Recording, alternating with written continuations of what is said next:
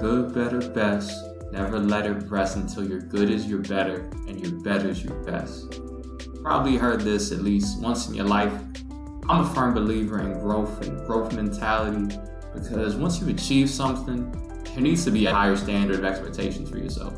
And some of y'all may ask why. Well, there is no growth in staying the same.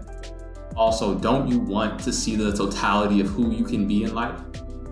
You have athletes, musicians, actors, all these different types of people that achieve something and continue beyond what they have achieved because they wanted to see what more can I be?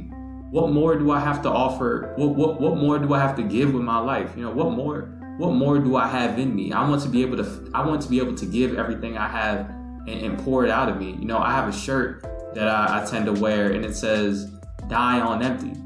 Like I want to be able to give all that I have. So in order to do that, we have to continue to get better. We have to continue to grow. We have to continue to become the best versions of ourselves. And you know, I think it starts with us asking those questions. You know, what more can I be? What more can I do? What more do I have to offer? So innovating and developing who you are is a lifelong process that can only occur as you find different ways to improve your own life.